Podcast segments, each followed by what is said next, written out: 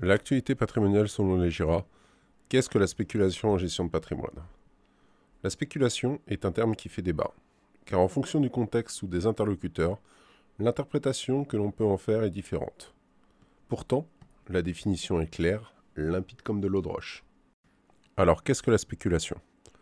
La spéculation est l'action d'anticiper une variation de prix d'un bien, à la hausse ou à la baisse, pour en effectuer un achat ou une vente dans le but d'en tirer profit si l'on en reste à cette simple définition, tout investisseur pourrait se voir accusé d'être un spéculateur dans l'arme. Je connais peu de gens mettant de l'argent dans un placement, quel qu'il soit, pour perdre de l'argent. Alors, qu'est-ce qu'en fait la différence entre un investisseur et un spéculateur? Spéculation-investissement, bonnet blanc ou blanc bonnet? La différence majeure entre le spéculateur et l'investisseur réside dans son intention première. La spéculation a un seul objectif, la maximisation du profit. Il existe des éléments permettant de le distinguer. Voici un tableau reprenant les principaux objectifs de comparaison.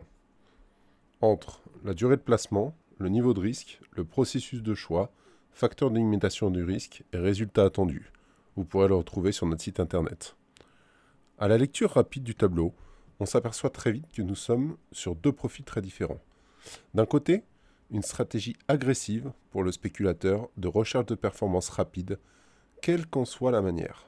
La spéculation s'affranchit bien souvent des critères moraux en occultant les effets induits.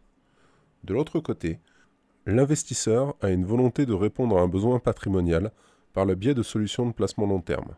La notion de pérennité de la solution prend donc tout son sens. Mais la question que l'on peut légitimement se poser est de savoir si nous avons tous et toutes quelque chose d'un spéculateur en nous.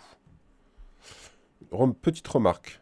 Je tenais à vous faire partager une anecdote d'un ami banquier tournant en dérision la volonté farouche du spéculateur de gagner de l'argent selon une simple intuition. À la question Savez-vous ce qu'un investissement long terme? Vous pouvez chercher longtemps.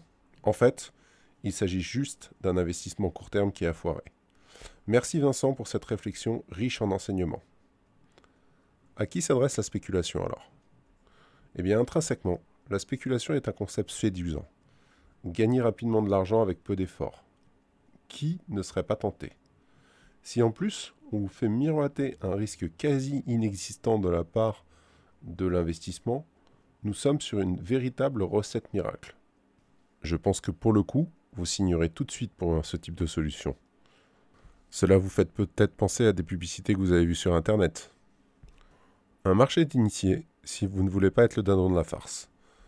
Pour tirer profit d'un écart important entre la valeur d'achat d'un bien et sa valeur de vente, cela nécessite de la compétence. Tout d'abord, vous devez avoir de l'accès à l'information privilégiée. Si vous comptez gagner de l'argent en bourse en spéculant uniquement sur les informations fournies par les brokers ou traders sur des plateformes, vous serez très rapidement déçu. Une information n'a de la valeur que si elle est connue ou décryptée d'un petit nombre de personnes. Ensuite, vous devez avoir une capacité d'analyse des messages faibles. Lorsqu'on s'intéresse à un marché, il faut savoir décoder la moindre information, même si elle semble insignifiante. Car souvent, les perspectives de gain se trouvent dans des messages ou des informations peu diffusées au grand public. Et surtout, fuyez les effets de mode. Quand on dit chez moi, une fois que l'on parle d'une bonne affaire au journal de 20 heures, c'est qu'il y a des acteurs qui souhaitent trouver des contreparties pour gagner de l'argent en se séparant de biens. Car sur un marché, pour qu'un vendeur puisse s'enrichir, il faut qu'il y ait un acheteur qui lui achète son bien à un bon prix. Et en plus dur, en gestion de patrimoine, est de vendre un bien, surtout si sa valeur monte. Je pense que vous vous souvenez encore de la dernière affaire en date, le Bitcoin. Un frein éthique important de la part de l'épargnant. De plus en plus d'épargnants sont sensibles au caractère environnemental ou socialement responsable que peut prendre leur placement. Au-delà de la perspective de gain, l'affect rentre de plus en plus en ligne de compte. Gagner de l'argent, oui, mais sûrement pas à n'importe quel prix. La spéculation est l'antithèse de cette mouvance, comme nous allons le voir. Car au final, on peut spéculer sur absolument tout, de la même manière que l'on peut parier sur tout et n'importe quoi. Si vous ne me croyez pas, demandez à nos amis anglais. Alors quels sont les moyens de spéculer? Contrairement aux apparences, la bourse n'a pas le monopole de la spéculation. Vous pouvez avoir tout d'abord de la spéculation immobilière. L'immobilier du fait que l'on peut acheter un bien à crédit, reste un investissement très prisé des particuliers. Si une banque ou un établissement de crédit vous suit, vous aurez la possibilité d'acheter un bien valant plusieurs centaines de milliers d'euros sans débourser un sou de votre poche. Alors comment retirer de l'argent à court terme de ce bien et de cet achat? La première étape, trouver un bien décoté. Ce n'est pas foncièrement la partie la plus compliquée de trouver des biens immobiliers décotés sur le marché. Les raisons peuvent être multiples. Premièrement, le désamour des grandes surfaces. Secondo, vous pouvez avoir aussi des biens en très très mauvais état à vendre. Et enfin, là, un marché un peu plus d'initiés, des successions qui se passent mal. C'est toujours trois opportunités de négocier des prix de vente. Étape 2. Évaluer le potentiel du bien et la faisabilité du projet. Vous avez peut-être acheté moins cher votre bien, mais pour autant, savez-vous en tirer profit? Tout est là l'enjeu de la spéculation, car entre un prix de vente estimé et la réalité du marché, il peut avoir un écart conséquent. Une règle d'or en immobilier pour valoriser les mètres carrés est d'acheter en bloc pour revendre à la découpe. Cela vaut aussi bien sur les terrains que l'immobilier bâti. De plus en plus de projets de division voient alors le jour. Côté des terrains, cela passe par un aménagement du sol pour créer de nombreuses parcelles.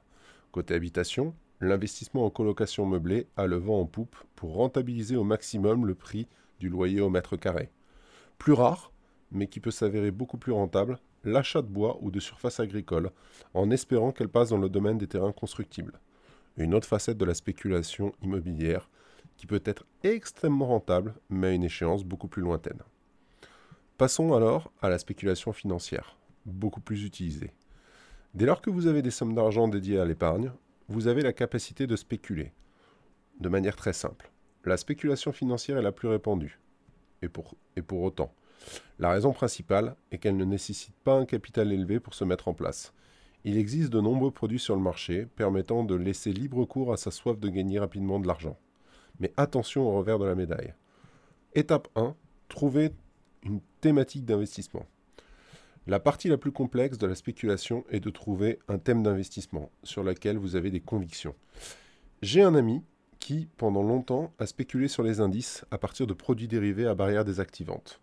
Mais en écoutant ses avis sur ses investissements, cela ressemble plus à une sorte de casino financier basé sur des intuitions plutôt qu'à la découverte d'un filon pouvant l'amener à la richesse. La preuve, c'est qu'il n'a jamais réussi à en vivre. Nous pourrions évoquer le Bitcoin, qui se trouve dans la même logique, ne reposant sur aucun fondement économique, mais je vous propose de prendre un exemple qui pourrait s'avérer toujours d'actualité, une matière première telle que le pétrole. Le pétrole a toujours été au centre des attentions de nos activités économiques modernes. Véritable baromètre économique, il est pourtant parfois utilisé à d'autres fins que l'échange de matières premières, comme un outil de guerre commerciale ou de spéculation. Un potentiel de hausse important. Gardez en tête qu'en 1961, le baril de pétrole valait 1,53$. J'ai bien dit 1,53$. À la fin de l'année 2007, le pétrole était redevenu au centre des intérêts des investisseurs.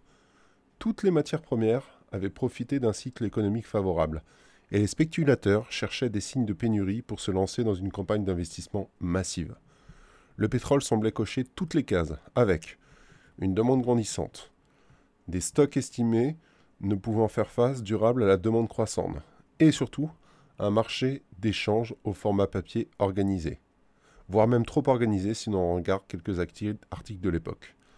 On se remet dans le contexte. À l'époque, le prix du baril de pétrole se situait à 90 dollars. J'ai eu l'occasion de participer à une réunion de gestion du plus grand gestionnaire de fonds mondial. Celui-ci, dans son scénario central, prévoyait sous 5 ans un prix du baril, accrochez-vous bien, à 300 dollars, avec encore de belles perspectives de hausse sous couvert de pénurie de l'offre. 300 dollars, prix que nous n'avons jamais atteint, et peut-être que nous n'atteindrons jamais. L'importance de détecter les signaux faibles. Et ce jour-là, je me souviens qu'il y avait un analyste d'une autre banque spécialisée dans les produits dérivés qui a juste fait une remarque comme quoi sur le marché américain, 60% des échanges de pétrole se faisaient à partir de produits financiers et non par des échanges physiques. Une remarque qui valait pour le coup beaucoup d'argent. Car les cours ont continué à flamber jusqu'en 2008 pour atteindre les 140 dollars en mois de juillet avant véritablement de s'effondrer. Et si nous prolongeons l'histoire à nos jours, le prix du baril atteint à son plus bas de l'histoire depuis 17 ans en 2020 un prix de 20 dollars. Cette anecdote doit nous rappeler plusieurs choses. Une réalité peut évoluer dans le temps, car la technologie, avec la découverte de nouveaux gisements exploitables, cumulée au développement du gaz de schiste, nous a démontré que le pétrole avait encore de beaux jours devant lui.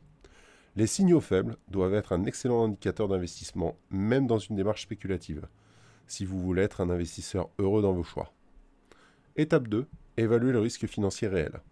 Lorsqu'on parle de spéculation, on pense tout de suite que l'on peut perdre la grande majorité de son argent, voire la totalité par ce biais. Eh bien, si vous êtes peu vigilant, il existe même des outils où vous pouvez prendre un risque supérieur aux sommes que vous avez investies. Mais comment est-ce possible? Tout bonnement par le biais de contrats et de produits dérivés.